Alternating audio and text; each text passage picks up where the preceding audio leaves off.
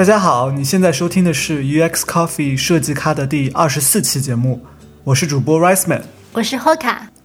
这期节目我们请到的是 Twitter 现任设计师王源。王源先后从人大和卡耐基梅隆大学毕业，毕业后他就加入了位于硅谷的 Mozilla。嗯，大家可能会对 Mozilla 这个名字有些陌生，那它实际上呢就是大名鼎鼎的 Firefox 火狐浏览器的母公司。从一一年到一四年，王源在火狐做了三年。三年的时间，人们的生活方式发生了巨大的变化。王源的设计也从 PC 做到了平板，再做到手机。就是这么短短的三年时间，浏览器的角色也发生了转变。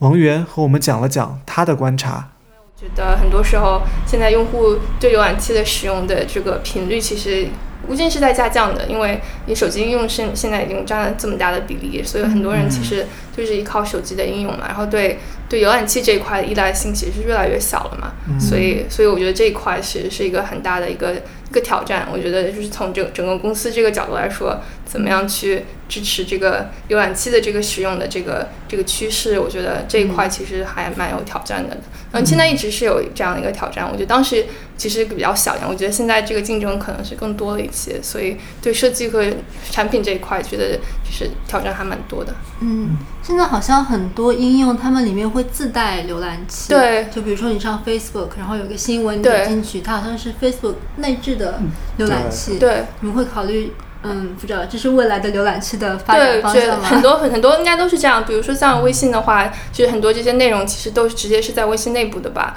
所以说，其实用户真正去需要用浏览器来去搜索，然后去去去真正的去使用，就是去发现一些内容相关的内容的话，其实这些嗯，你需要的这个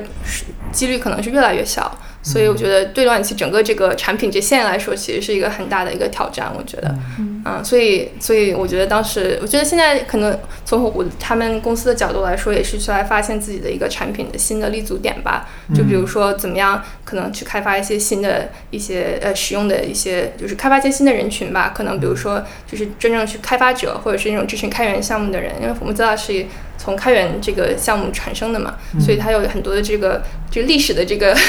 这个因缘，所以它大家很多人还是会去支持这些项目的，因为是一个开源的产品，然后也是因为 Mozilla 是一个非盈利性的组织，所以就有很多一些比较好，就是积极的一些就是想法在在后面，所以说还是有很多人去会去支持它，但是从盈利啊或从这种啊市场就是这些角度来说的话，我觉得其实还是有蛮多挑战的。嗯，那你们是一个。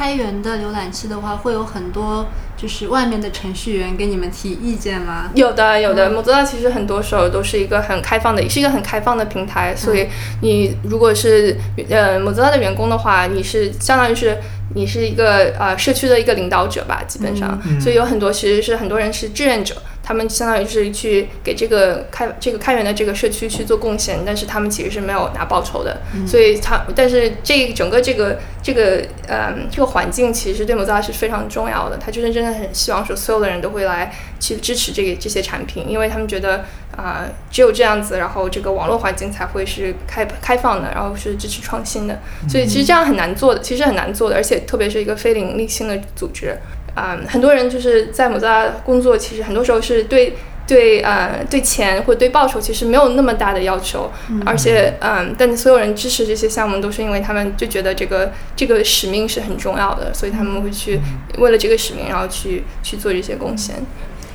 那你们做开源项目的话，就是。设计师能开源吗？设计师其实有好有坏。对我们设计基本上没有什么太多开源的东西，但是偶尔可能就是你会看到，比如说这种啊，就是开放性的这种设计的命题啊之类的。就 Mozilla 的这个，好像是去年的时候，其实去更新了它的。啊，它的呃 logo，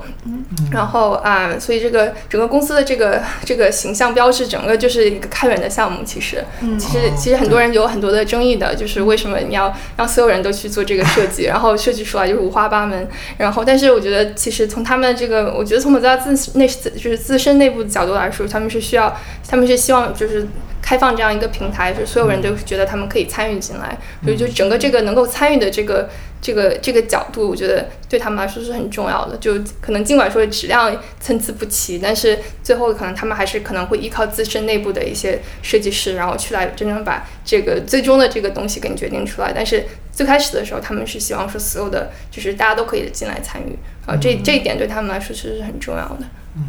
你前面提到 Mozilla 是一家非盈利性的组织，这一点可能很多人都不知道。我很好奇，就是在一家非盈利性的组织下做设计师的工作，你觉得这个公司的性质啊，它的非盈利性对于设计工作，你的日常设计工作有什么影响吗？特别是你现在已经在。嗯，推特这样一个上市公司工作，你能能不能比较一下？当时你回忆一下有没有什么影响？呃，我觉得会有很多影响。其实我现在特别是有一些对比，我觉得呃，从呃开源的这样或者是非盈利性的这样一个组织，虽然说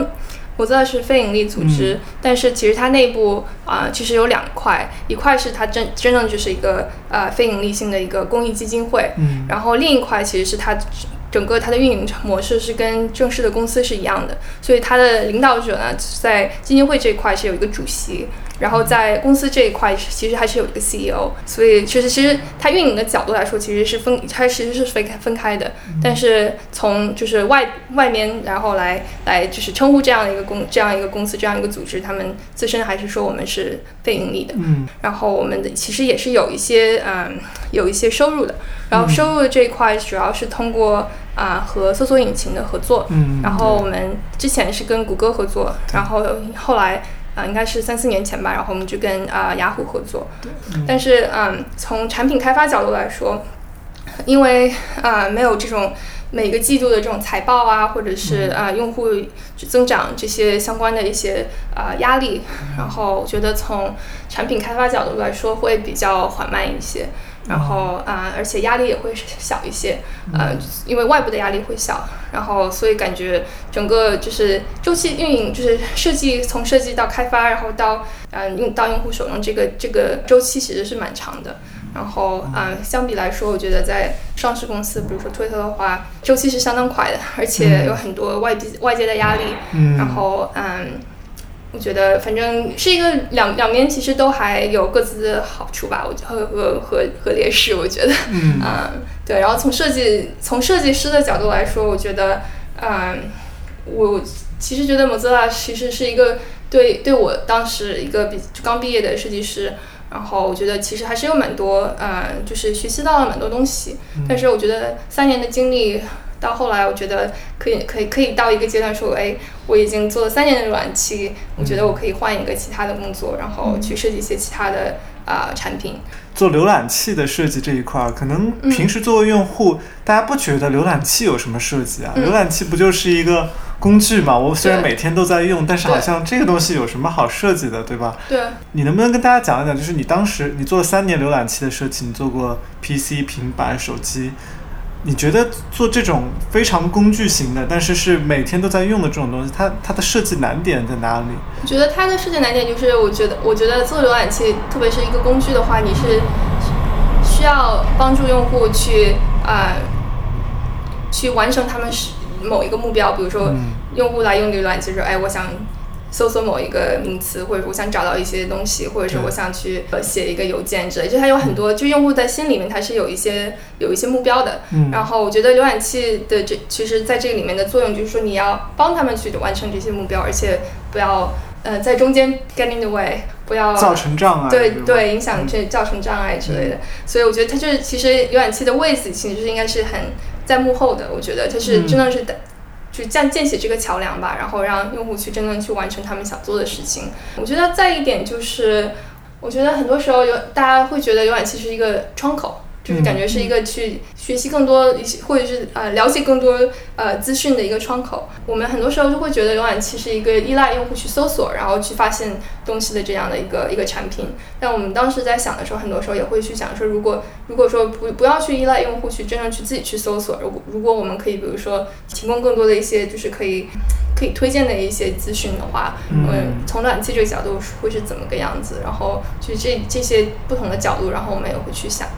嗯，我们当时其实有一个嗯比较大的一个主题，就是说，呃，因为我们发现用户其实，在用浏览器的时候，其实他们没有说依赖某一个呃平台去用浏览器，经常就如果说比如一个用户他去用浏览器的话，可能白天啊上班，然后在车上，然后哎是用手机上的浏览器，对吧？然后到了公司，然后工作或者是干其他事情，那你是用桌面的浏览器。然后你回家或者是比如说晚上看一些啊就是娱乐相关的东西的话，你可能是用平板上的浏览器。所以说我们就是发现，其实用户有这种习惯，就是说他们的这些嗯习惯其实不是在。就是依赖在单一的一个平台上面的，所以说我们啊，我们当时有一个啊，就是主题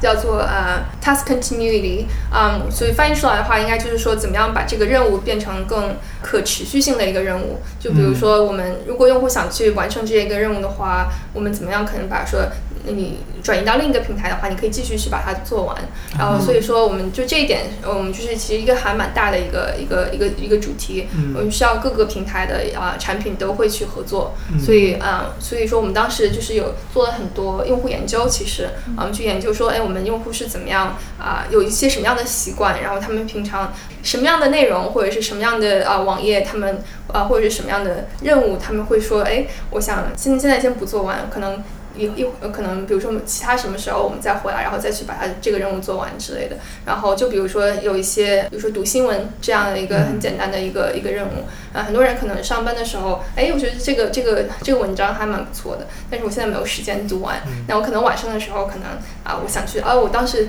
今天早上然后去啊发现的这些文章，我什么时候晚上正好睡觉之前可以读完这些东西。然后这些比较琐碎的一些小的任务，然后怎么样把它就是融合到用户的是。生生活的各个各个细节的角度，对，所以我们就是在这一块，我们就是真的去花了一些时间，然后去了解说啊这样的一个用户呃去收藏内容，他们当时这个这个想法是怎么样子，然后怎么样我们可以设计产品，然后把他们想要收藏的这些东西，然后呈现出来，然后帮助他们去。啊，最后把真正想把这些任务做完，然后可能甚至说，比如说转化成一些可能更有更有意义的一些事情，可能说，比如说，如果你收收藏下来的话，可能某一某一个阶段你会想把它们再分享出来，然后如果你想分享的话，然后浏览器是怎么样帮你去做这些事情的，然后整个一个流程从从比如说发现 discovery，然后到到 saving，然后收藏出来，然后到呃 sharing，啊 at the end。啊，所以说就这块，我觉得这样一个流程，然后我们当时去花了很多时间去啊，去去去了解，然后嗯，需要去想把怎么样把这样这个用户的心理的这个流程，然后呈现在这个产品的层面上去。嗯，对。你说这个很有意思，让我想到我以前看过的那个 Nielsen Nielsen Norman 他们做的一个研究，就说现在的呃年轻人，就是他们越来越喜欢做一个行为叫 Page Park。就是他们在网上看很多很多的链接，然后打开，但是他们不阅读，然后他们就把链接堆在上面，到最后就看到他们的浏览器上面有二十几个、三十几个 tab，但是他们都看不完。就在手机上就更是这样了，因为感觉手机上那个呃用户的那个场景好像就不太支持你去深度的阅读一点东西，他们可能会转到电脑上才有这个心情去真的把这些内容给呃阅读完。在这个时候，你打开那个浏览器，怎么样提醒用户说：“哎，你其实有很多东西，你要把它们看完啊。”或是如果你想看的话，你要看。我觉得这是一个很大的 challenge。嗯，对对，我就是我们我们当时也会有类似相关的一些挑战，对，因为我觉得花了很多时间，然后去去了解说，哎，我们呃，真正从产品层面来说，我们这个到底是啊意味着是什么样子，然后我们要做哪样哪些改动，要要出哪些新的产品，然后或者是新的一些啊啊就是 feature 之类的，然后来把这个整个的这个 experience 要做出来。嗯，对，这个研究还挺难做的，你们当时是要就是因为。比如说上班，然后到了地铁上，然后又到了 家里，这个好像就是如果是那种在约到公司里来访谈，不知道是不是一个比较对我们我们当时有嗯好几个呃就是用户研究员，他们其实做的很多就是实地的一些研究，他们跟着一个用户，对他们会去比如说嗯就是用户的家里面，然后去做做去做当就是有。深入的采访，嗯。然后去甚至是看他们的一些收藏的一些一些方式吧，就比如说他们是怎么样收藏，就是自己喜欢的一些呃书籍啊，或者是网页啊，或者是各种各样的东西，他们就基本上是从一个很很 high level 的角度来去看，说哎这个用户他是怎么样去嗯去收藏保管他的一些，就是一些对他有意义的一些东西。然后从这个角度去了解，说他们真正的是这个心理层面上来说是这样一个一个过程是怎么样子的？你如何去发如何去发现你觉得有意思的东西？然后如何去收藏？然后如果如何去告诉其他的人？啊，说这个东西，哎，你来看。然后然后到最后，如果你整有没有这个整理的这个感觉，就会 organize。然后嗯，就如果你 organize 之后，嗯，你你有没有什么就是呃？会去想要把它分享出来的这样的一个一个动机之类的，对，所以这些我们就是花了很多时间去了解。差不多就是四年前这个跨平台的、跨设备的这种 continuity，就是连续性、连续的体验，就是是一个比较比较新的一个话题吧。然后好像前几年苹果在他们 WWDC 上发布了一个他们的那个所谓的 continuity 的产品，真正的把这个东西。啊，带给大家，就是大家都开始重视起来。现在设备也越来越多了，当时还只有手机、电脑和平板，现在还有电视啊，对，什么那种虚拟现实的头盔啊，或者是啊手表啊，以后的设备可能会越来越多。这个永远会是一个大家想要攻克的话题，什么从车载的这种体验，怎么样子延续到家里面来之类的，嗯，很有意思。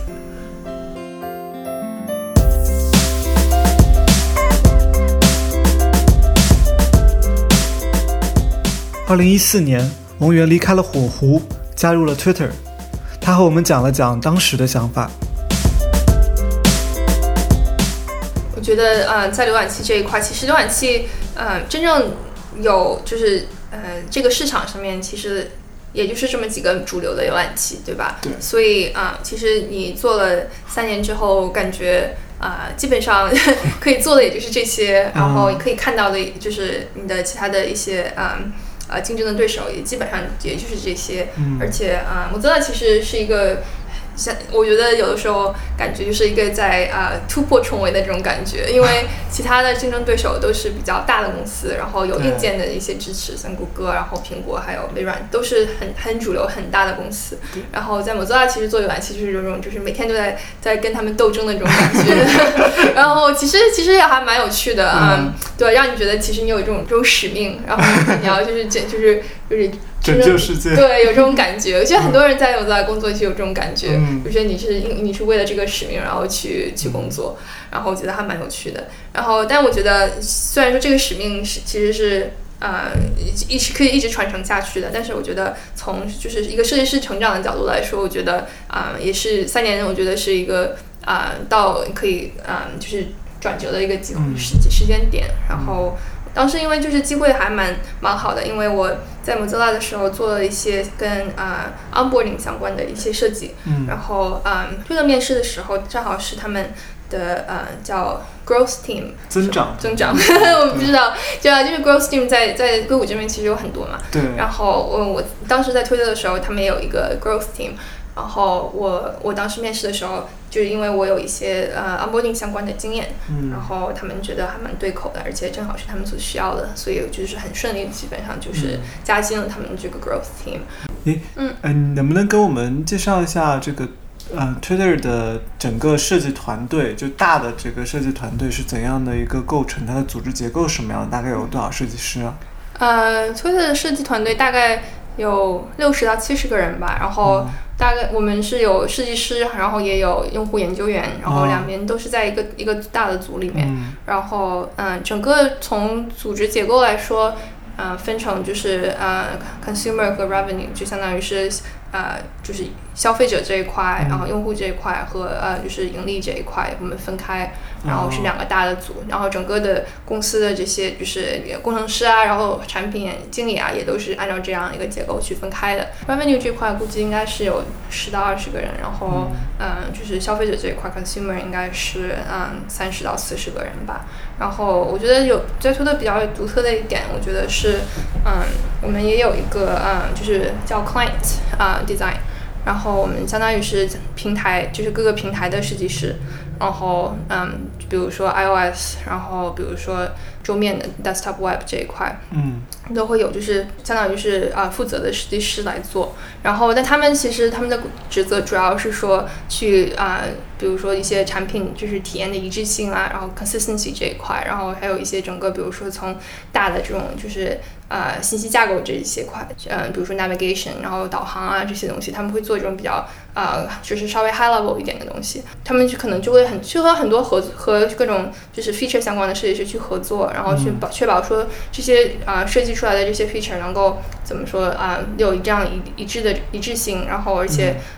也是比如说用用到就是整个平台的一些规则啊，然后一些规范，一些最好的一些设计的一些啊 best practice 这些东西。然后，所以这个 client design 是我觉得在在推的这个整个设计的这个 team 里面，其实是一个蛮蛮重要的一个角色。然后其实很小的一个 team，但是每一个设计师在这里面都是很有扮演很重要的角色吧。嗯。然后，嗯，在消费者这一块，然后我们其实。嗯，在推的内部我们叫 Bluebird，嗯，相当于是因为推的这个产品是一个 bird，所以我们整个嗯就是嗯在消费者这一块，我们的我们的这个名字就是叫 Bluebird，我们叫 Bluebird Design。Bluebird Design 其实分成几个大的 team 吧，然后比如说 Home Team 就是整个是 Home 这个 tab，然后我是在 Tweets Team。推其实相当于是很 foundational，然后这个整个这个推长的是什么样子？然后还有比如说，呃，还有我们现在有一个比较新的，就是这一块我们是做 live，因为你要用推特的话，很多时候就会看到，比如说转播一些橄榄球赛啊，然后或是呃，我觉得就是体育运动啊这些东西是在推特上还蛮活跃的一些内容。我经常看。然后所以 所以就是 live 这一块是一个还蛮重要的一个一个 team。然后，嗯，再一个就是稍微小一点的，就比如说，嗯，我们有 direct messaging，然后我们也有一个小的 onboarding team，然后还有一个是 dis explore tab，我们最近现在推的有一个 explore tab，然后有一个 team 就是叫呃 discovery team，然后他们就是在做就是跟各种 discovery 相关的一些东西。呃，在推的做 design，呃，设计师的角色其实还是蛮重要的，而且跟我以前在 Mozilla 不太一样。做到的设计师是分成呃交互设计，然后还有视觉设计。嗯，在推特的话，大家所有的人都是叫 product designer。嗯。然后就是，而且真正是在工作中，每一个 designer 做的都是从视觉交互都要做。嗯。然后到写 spec 也都是自己写。然后，然后做平台上的话，啊，每一个平台就是如果你做这样的一个一个一个产品的 feature 的话，那每一个平台你都要负责。然后，比如说从 iOS、Android，然后我们有就是 desktop web，然后桌面上的，然后还有就是啊手机上的 mobile web，然后整个主要的平台，你是基本上就是所有都要去负责，然后从交互，然后到视觉，你就相当于是整个这个 feature 的代言人，然后从头到尾你都要去做。我觉得其实对 designer 其实这个。嗯，了解各个平台，然后了解，比如说每一个平台怎么样去做，而且对，呃，做的这个产品的一个跨平台的这种连连，就是可用性、连连续性，其实是一个蛮大的一个挑战。我觉得，当然了，我觉得就是你去考虑到这些东西的话，其实对对产品来产品其实是应该会去受益的。所以你你当你要去想说，哎，我这个产品在 iOS 是怎样怎样做，然后在 Android 上怎样做，怎么样去把这个这个连续性给它保持下来，怎么样让用户觉得跨平台或者是怎么样的话，嗯，去使用它，其实还是可以，就没有什么需要去新的去去学习一些新的东西。嗯。然后觉得从产品的体验这个角度来说是一件好事情，啊，所以所以所以从这一块来说，我觉得还是推的在做设计，还是对设计师是一个蛮。蛮有有有一定的挑战，但也有些是一个很好的一个就是培养技能然后学习的一个机会。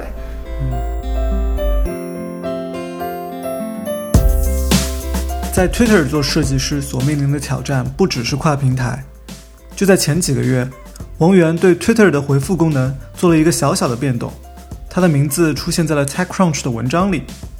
一些 Twitter 的老用户就这样找到了他，抱怨这个功能的新设计。在下周的节目里，我们会和王源聊一聊设计师应该如何看待这些用户的反馈。你怎么才能为你的设计方案找到真正的立足点？好的，这期节目就到这里，但请先不要把我关掉，因为我们有一个呃嘉宾预告。在下一期节目之后，我们会请到现任 Medium 产品设计师姜宇阳来做客我们的节目。在加入 Medium 之前。他分别在 Intercom 和基因测序公司 Twenty Three and Me 担任设计师。大家如果有什么问题想问他的话，可以在我们的微信公众号上留言。我们会选取其中一些问题在节目里问问于洋。我们的微信公众号是 UX Coffee，U X C O F F E E，希望大家都能来积极提问。好的，我们下周见。